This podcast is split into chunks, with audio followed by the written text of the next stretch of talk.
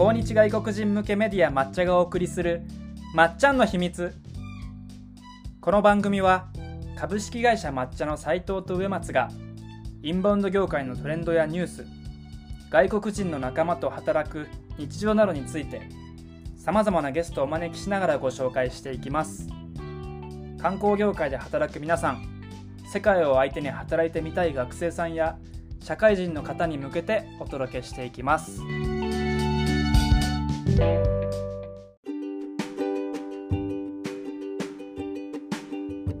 はい、皆さんこんにちは。こんにちは。今週もまっちゃんの秘密を始めていきます。よろしくお願いします。お願いします。なんかすごいニュースがちょうど飛び込んできましたね。いや、速報出ましたね。GoTo トラベル見直しへ。えー今いや7月16日の木曜日夕方5時ぐらいなんですけど、びっくりですね。うん GoTo トラベルの運用方法を見直す方針を政府は固めた。いやーちょっと僕らもね、いろいろ準備してきたんでね、びっくりしましたね。これ、びっくりですね。旅行業者さんなんかはもっと困ってる、困ってるというか戸惑ってるでしょうね。そうですね。今日、実は後半にあのゲストでお呼びしている方々、旅行業者の方々、旅行旅行業者？まあそうですねまあ、そう。です。あのあのはい。ツアー運営されてる方々をお呼びしするんですけど、まあ、でっかいネタができましたね、これ。うんそうですね。まあ、多分その今回 GoTo トラベルもともとも利益を、利益っていうか本気被るところとそうじゃないところがあって、ツアー会社さんなんかは結構微妙なところだと思うんで、まあちょっとそのあたりの話も聞きたいですね。どうも。そうですね。なんか今日後半すごい長くなりそうなんで、前半はあのサクッといければと思うんですけど、はい。なんか触れておきたいこと、上松さん、今週大きな動きってありましたか？いやーまあでも GoTo の動きとか、それに紐づくいろんなことがちょっと、えーいろいろ示唆的だったなと思って話そうと思ったんですけど、ちょっとそれが、ちょっとひっくり返りましたね、今のニュースで。そうですね。ちょっと僕たちも結構準備してきてるんで、うん。なかなか何をやったらいいかうん。振り回されてる感じありますけど、まあでも仕方ないのかな。このコロナのの伸び方。まあ、ちょっとね、あまりそうですね、あなんていうんですかね、タイミングがそれぞれよろしくなかったですね。都内も多いしと。はい。ということで、早速もう第2部いきましょうか。そうですね、ちょっといろんな人と話したいですね、この話を。はい。では第2部に行きましょはい、う。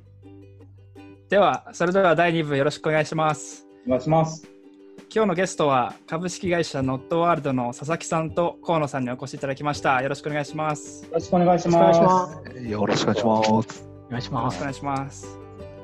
あの佐々木さんとかはツイッターでよくあのやり取りさせていただいてるんですけど、実際にお会いするのは初めてですよね。そうですね。すねれお会いしてるっていうのか。お会いしてるっていうのかわかんないですけど、いいミーティングってやつです。します。うんうんそうですねうん。あの今ズズームなんでリスリスナーの皆さんは見えないかもしれないですけど、河野さんの背景はなんとストレッチマンと。うんそうです。これちま知ってるんですか？いや、そうそうそうそう、びっくりも。ちろん知ってますよ。僕もまだ子供の頃はストレッチマンでストレッチしてました。してたんだ。だ上松さんもご存知だってさっきおっしゃってて、びっくりしましたね。ね。なんか見てましたよ。小学生の頃。ストレッチマンって知らないもんなんですか？ちょっとすいません、せ世代間格差を感じました。すいません。ですよね、多分今も。なるほど。僕らの世代じゃなかったんですよね。すいません。はい。では、アイスブレイクもここまでにして、まずは簡単に、えっと、お二人の自己紹介をお願いできればと思います。えっと、佐々木さんから簡単に自己紹介をお願いします。お願いします。ワールドの佐々木文人と申します。まあ、会社作ったの2014年に会社作ったんですけど、それまでは全く旅行業界と関係ない業界で、8年間働いて、えー1年間新婚旅行してて、その後会社を作って、まあ、今に至る。ざっくり言うとそんな感じですね。うんうんありがとうございます。はいすごいざっくりよろしくお願いします。じゃあ、河野さん、お願いします。はい、私はノットワールドの河野です。よろしくお願いします。さっきの佐々木とは、えっ、と、中高大の同級生でやっております。はい。もう、腐れ縁がだいぶあれって感じですね。熟したね。で、そう、熟してる。熟熟でございます。ほんで、えっと、そうですね。よん僕も、えー7年半ぐらいですかね、あのー広告代理店に勤め勤めてて、その後1年間旅行して、うん2人で作ったっていう感じでございます。はい。うんうんそんな感じでよろしくお。願いします。はい。よろしくお願いします。うんノットワールドさんの会社のご説明もしていただいた方がいいですかね。あどうすじゃあ、それはふみとからやった方が面白いんじゃないかな。面白さとか求めてないし。えー求めてるよ、皆さんは。えーノットワールドっていう会社はですね、まあ、訪日外国人向けのツアーを再興している会社でして、まあ、そうですね、コロナの影響をもろに受けて、まあ、ほとんど今、ツアーできてない状況なんですけど、まあ、普段は東京とか京都中心に、えーまあ、半日とか1日のツアー、食べ歩きツアーとかうん、プライベートツアーと運営しております。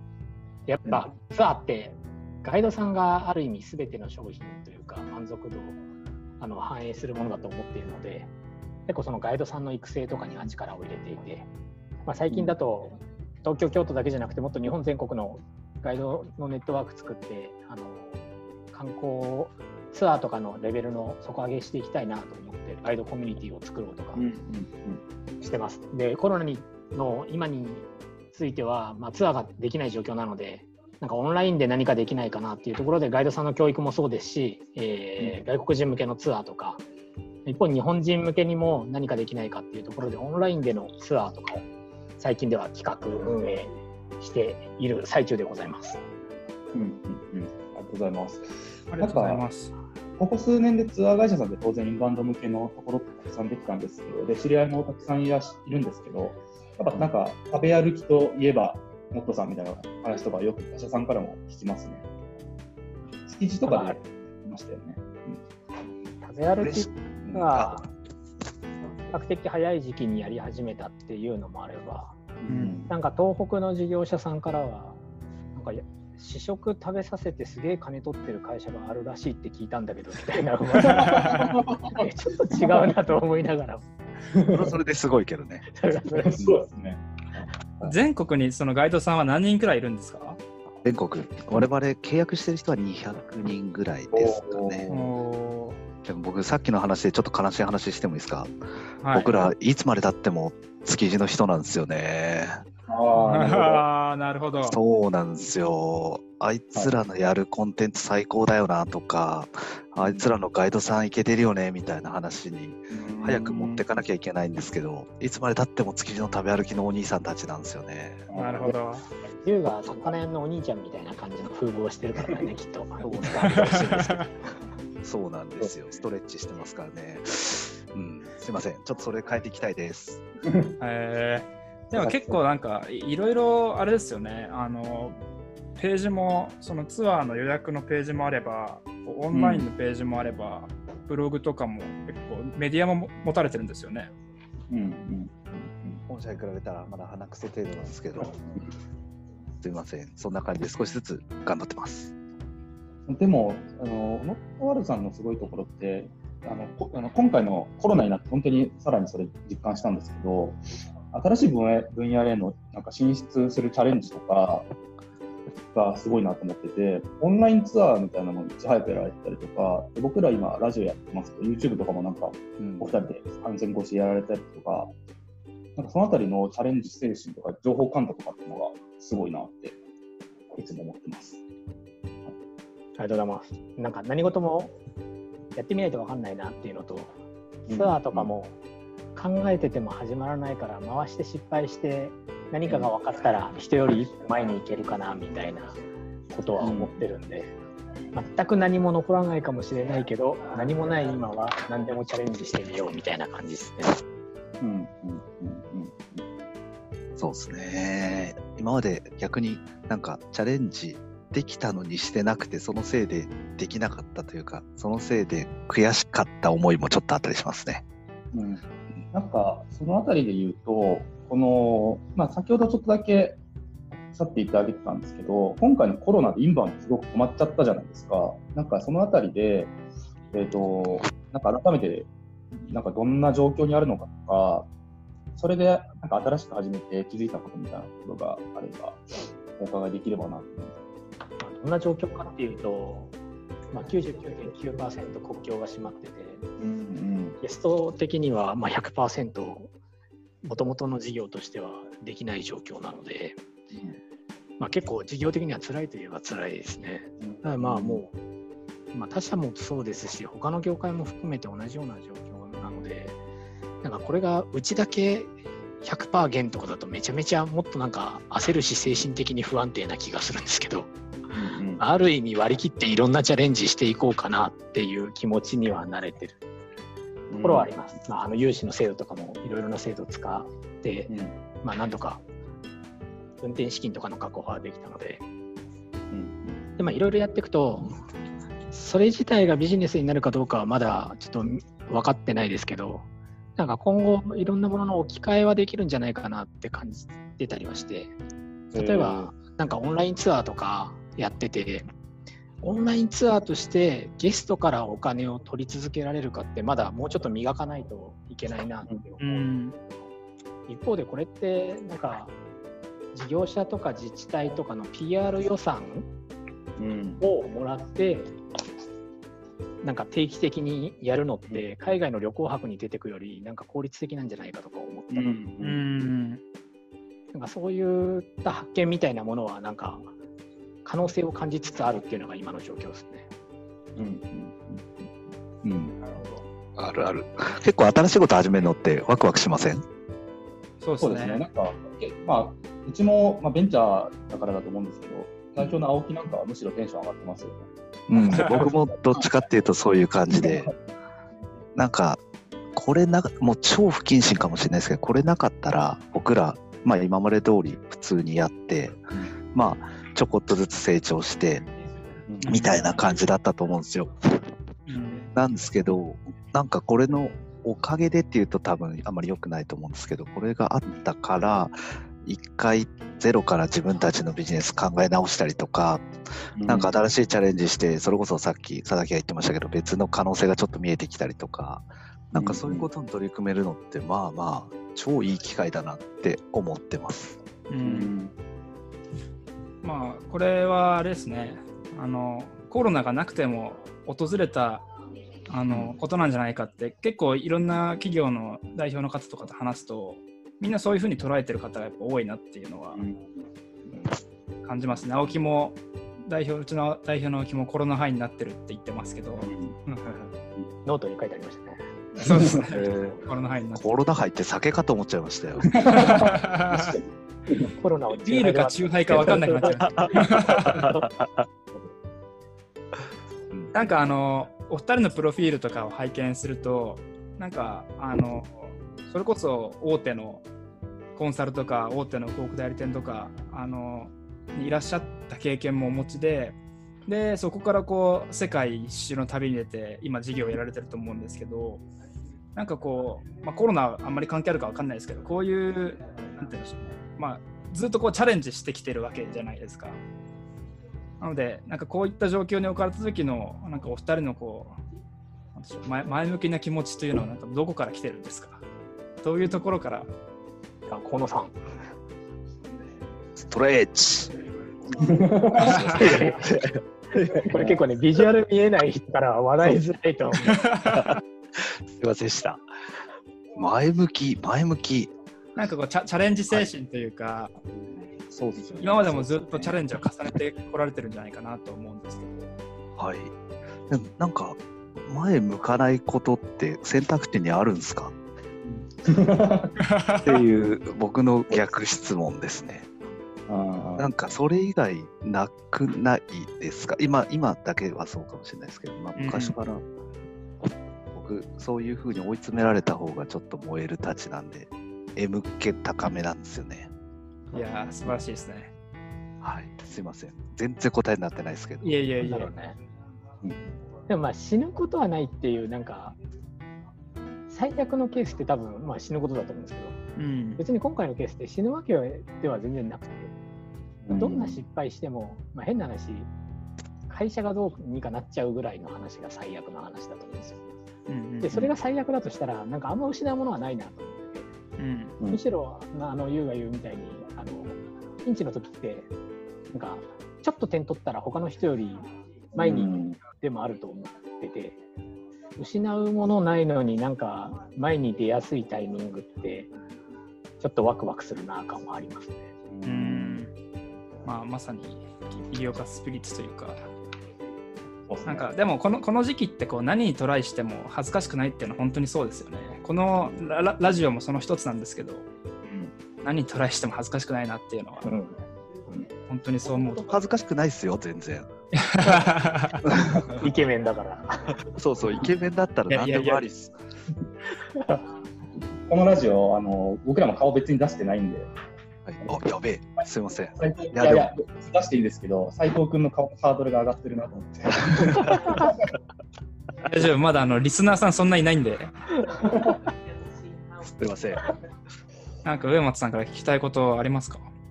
そうですね、なんかいっぱい、なんかお話ししたいことあるんで、ですけど、あの先ほど、えっ、と、観光地の磨き上げみたいなお話あったじゃないですか。で僕らがの弱いところっていうのって、旅行者さんとか、旅行地と直接触れ合う機会があんまりないんですよね。ないってところがうち弱いところなんですけど、福原さんってそこまさに強みだと思うんですが、福原さんが各地の観光地をまあ見てみたりとか、あとはそういった磨き上げの事業みたいなことに参画されていく中で、なんか共通して感じるような日本の観光地の磨き足りない部分とかってどの辺にあると思います磨き足りない部分。まあ、課題でいいですけど、広く。まあ、お金を稼ぐ意識みたいなところがあるエリアとないエリアって多分気はしてます。うんあとはなんか税金の使い方下手だなっていうなるほど。ことですかね。せっかくあんなにお金あるのにもったいないな。うんあそれは地域の税金ってことですか？地域の税金です。お金稼ぐのがうまいところって、なんかどういったところがうまいんですか？具体名は挙げづらい。具体名っていうよりはなんかやっぱあのー観光で例えば案内して1000円お金を取ることに対する罪悪感じゃないですけど。あ、はいはい、はい。罪悪感とは言わないですけどこんなんでお金取っていいのかなみたいな躊躇とかうんでまだいろんなエリアにあってあー。なるほど。それって日本人自体が海外に旅行してそういうサービスを体験したことがないから自分としてもサービス売れないんじゃないかなと思うんですけどなんかボランティアガイドとかに慣れすぎてたりしてはいはいはい。サービスでお金をもらおうっていう意識を持ってる人自体が少ないなっていうことですかね。なるほど。うん、インパクトだと顕著でしょうね、そういうのが。そうですね。僕が足りないと思うこと言っていいですか？はい。え、なん今なんで笑ったんですか？わかんないですけど。圧がすごいなと思って。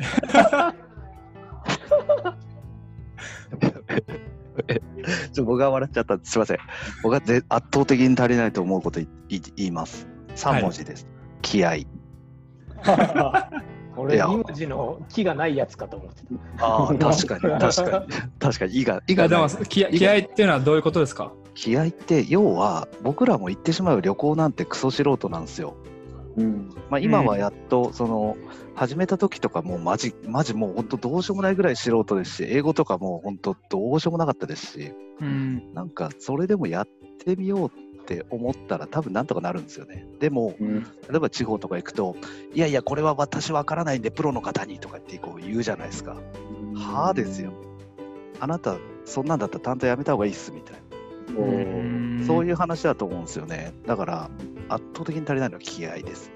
う。うんん。それさえあればできる。絶対できると思います。うんもちろんちょっとしたテクニックとかはあるんですけど、なんか気合と思いが足りないなって思いますねなるほ。気合と愛じゃないんだ。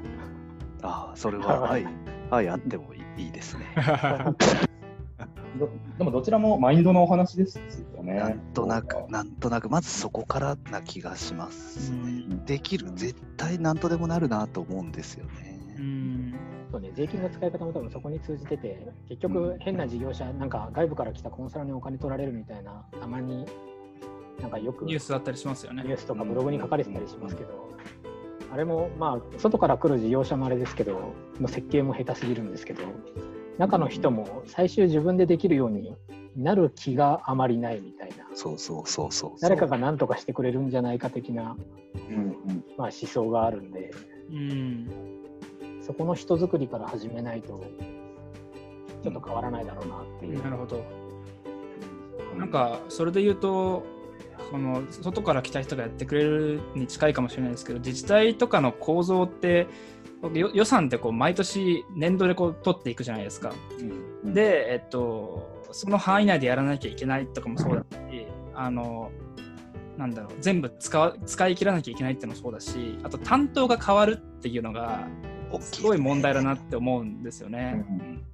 情報発信僕らがやるときも、その担当が変わってしまうことによって、去年と全く違う方針で、今まで作ってきたものが引き継がれずに、全く別の運用をしてしまうっていうことになると、いつまでたってもこう効率的な情報発信だったりとか、あの本当に必要な人に必要な情報を届けるって構造的に難しいんじゃないかなって思ったりもするんでそこもなんか変えられたらいいなと思うんですよね。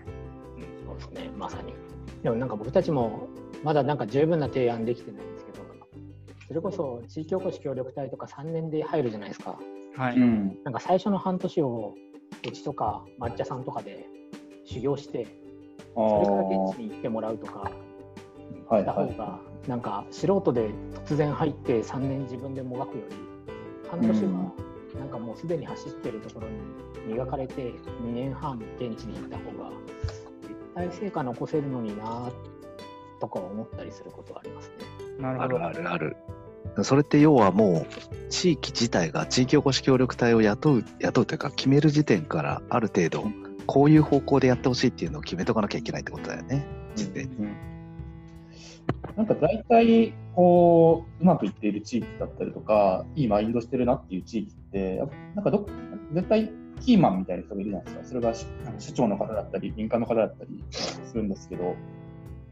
なんかそそのキーマンの方ってどうやったらできるのかなっていうのはすごい思いますね。外部からご協力できるのかとか、政府もなんかそういうインバウンド専門人材派遣みたいなんで予算とか出してますけど、結局それも、なんですかね、外部の人間なのに中に入れてくのかみたいな、うんうん思いますし、そこをか、なんですかね、地域でから生まれるサイエコサイクルみたいなのが今ないですよね。確かに。うん。なんか成功してる地域ってあるんですかね？それこそなんか富山の未来創造塾がいけてるみたいな話ありますけど、はい本当にいけてんのかはちょっと僕もわかんないんですけど。うんうんいや、なんか、仕掛けてうまくいってるところってあんまない気がしますね。うんなんかそういうのあるといいですよね。僕らもなんか観光大学じゃないですけど、なんかここでちょっと勉強するとなんかすげえやばいやつが出てくるみたいなのはなんかやってみたいですね。うん。でもそれこそなんだろう。あいいですか？あのお二人はガイドの育成とかあのつつまり観光を盛り上げて一緒に盛り上げてくれてるくれる人たちをこう育成したりもされるわけじゃないですか。うん。そういう意味で、なんだろう、観光、なんか、なんだろう、育成するときに、どういったことをポイントにして育てていこうとかっていうふうに思うんですか？なんか質問がすごいざっくりしてますけど。なんでしょうね。でも、なんだと思いますか？気合ですかね。愛ですね。愛です。いや、でも本当、思いだなとは思って。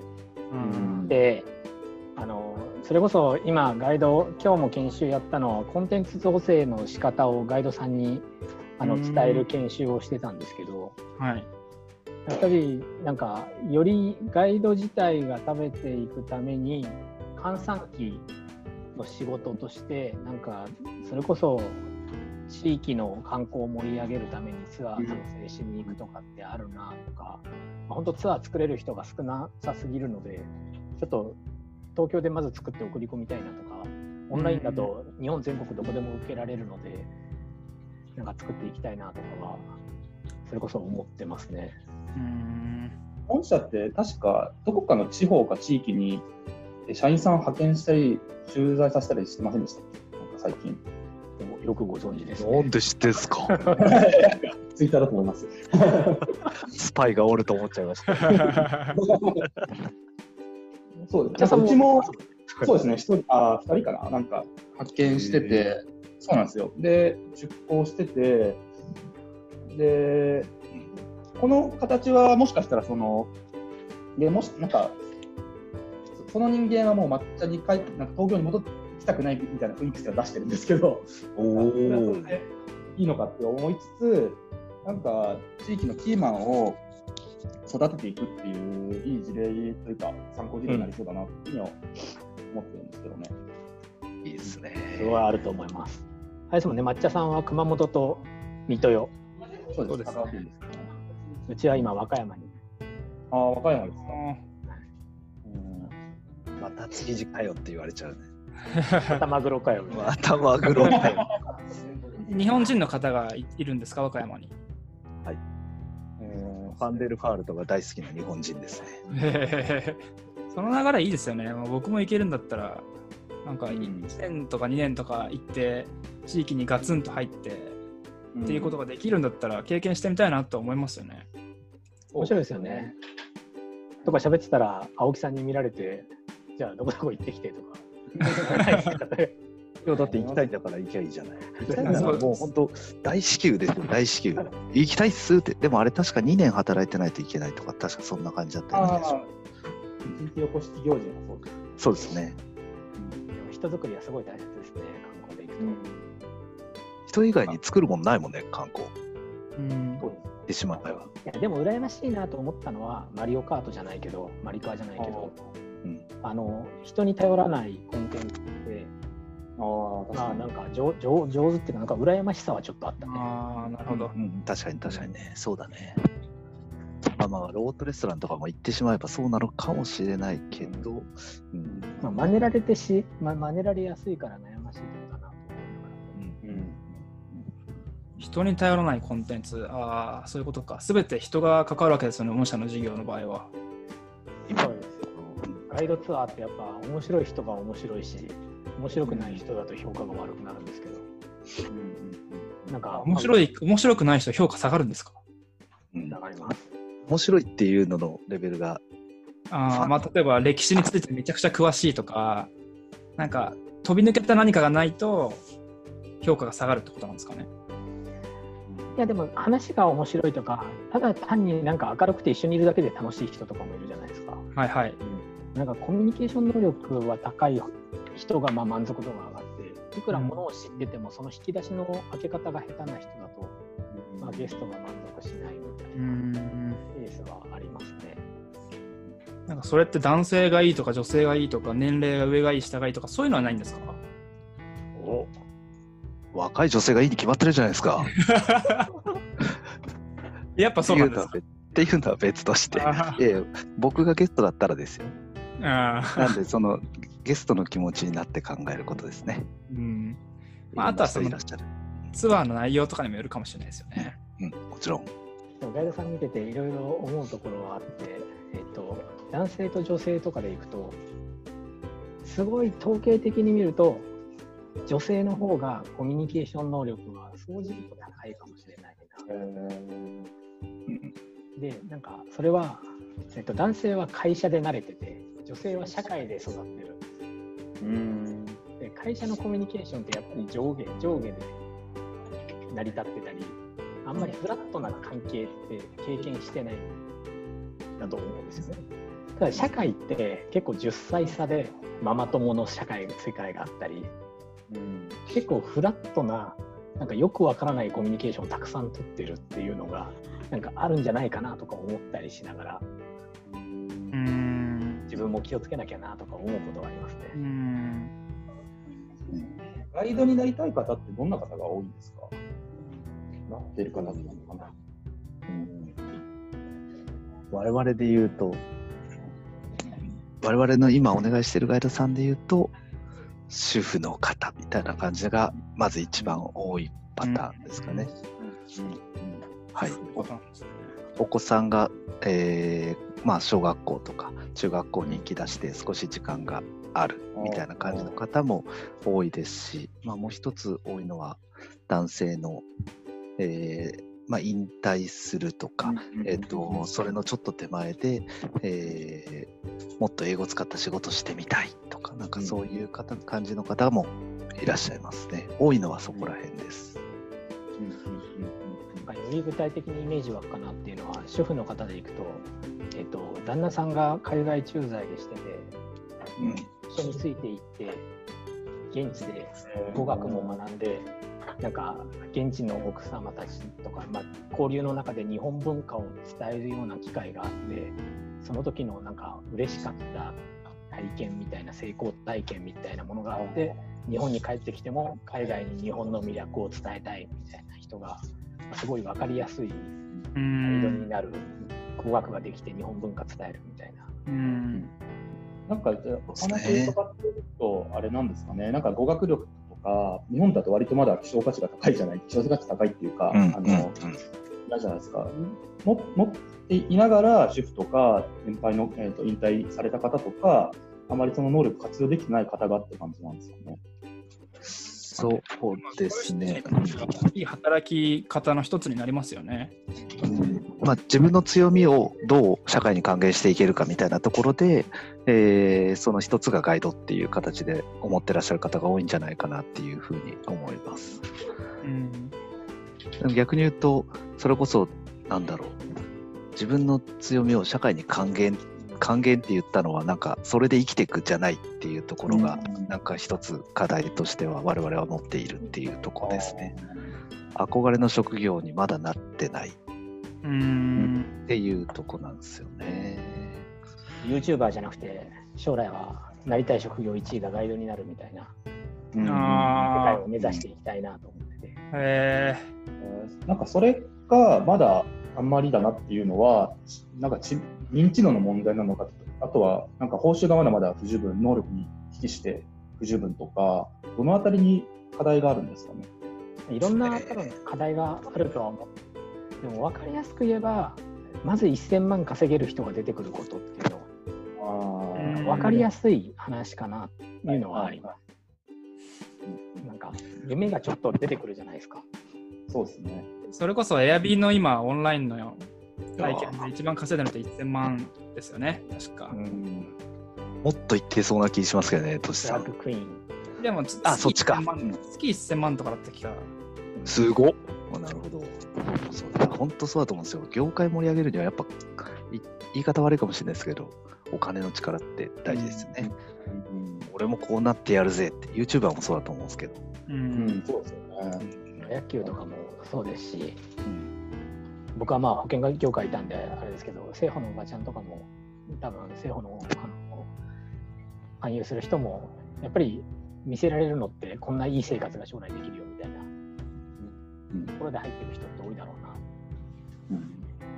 そうこうしてるうちにもうあっという間にすごい時間が経ってしまったんですけどなんか最後にお二人に僕からお伺いしたいのは、まあ、今はこうやってコロナの状況もそうですしあのちょうど GoTo トラベルキャンペーンが見直しになるっていうようなニュースもありましたけど、まあお二人からしてこれからの観光を盛り上げていくために必要なことってズバリどんなことだと思いますか？いやー、愛ですね。一貫してますね、そこは。やっぱりなんか観光で今回その知事によっては来るなみたいな話も結構あるんですけど、なんか、まあ、来るなっていう気持ちはわかるしあの警戒する気持ちとか住民の声聞くとそういう発言になるのもわかるんですけどなんかやっぱここで来るなっていうのかいやいやこういうふうにしてこのエリアにこうやって来てくれるんならいいよって言えるのかによって結構まあ違うだろうなと思ってる部分はあってそこら辺が、まあ、今回の件で言うとそういうことですけどやっぱり来てもらう側がどれぐらい来てほしいかとかいう思いが結局その場所に行きたくなる気持ちと、まあ、相まってくるしあの成熟していくところってその思いが強いところなんじゃないかなと思っていていやー観光でやっていくならそういう思いが必要だなって思ってます。うん素晴らしいですね。確かになんかニュースとか見ててもイエスかノーかの二択になっちゃってる感じはありますよね。うん今回も中止かどうかじゃなくて始めるけど一時停止とかうんなんかどうせ波ってくるっていう前提で自粛したり緩和したりししていくみたいな話なので、いや、なんか中止とか言ってたらいつまでもできないだろうなみたいな。うん。うん。なるほど。ありますね。ありがとうございます。河野さんいかがでしょうか？いいっすね。なんか今の話聞いてて、なんか思い切り悪いっすよね。なんていうのか、結局、今のあの丸か×かじゃないですけど、人生ってそう簡単に決めれ,、ね、決めれないでしょみたいな気がするんですよ。だからやってみて、ダメだったら、あ、ごめん、間違えたって言えばいいだけなんですけど、うんあだからこっちの方向で行きますってやりゃいいんですけど、なんかそれをみんながビビって、しかも足引っ張り合って、で決まんないみたいなのはなんかめっちゃもったいないなっていう気がしますね。うんだからそれそういう面で言うと、何なんでしょうね。えーっと、みんながもうちょっと、なんて言うんでしょうね。えーっと、正しくなきゃいけないっていうのを捨てた方がいいっていう。うんそんな感じですかね。別に正しくなかったとしても、やり直しゃいいっていう、なんかそれだけなんじゃないかなって思います。いや今日あのまだお会いして数十分ですけど河野さんの思いと人間性が全て分かったようなそんなもう、もいやものすごい一薄貫した考えを持ってるなってすごい分かりましたう、すげえショックっすとか言って。いやいやいや音声で聞いてる人いいと思うんですけど、このビジュアルに後ろにストレッチマンが顔して佇んでるのがまた話が頭に入ってこない。いやいや、いやでもありがとうございます。あのすごい短い時間だったんですけども、あのとてもお二人のこともよく聞けましたし、あのこれからの観光についてあの一緒にこう盛り上げていける、もう本当に仲間というか、そういうふうに捉えていますので、まあ、みんなでこう日本の観光を盛り上げていければなと思います。今日は、えっと、ゲストにですね、株式会社ノットワールドの佐々木文人さんと河野優さんにお越しいただきました。お二人ありがとうございました。ありがとうございました。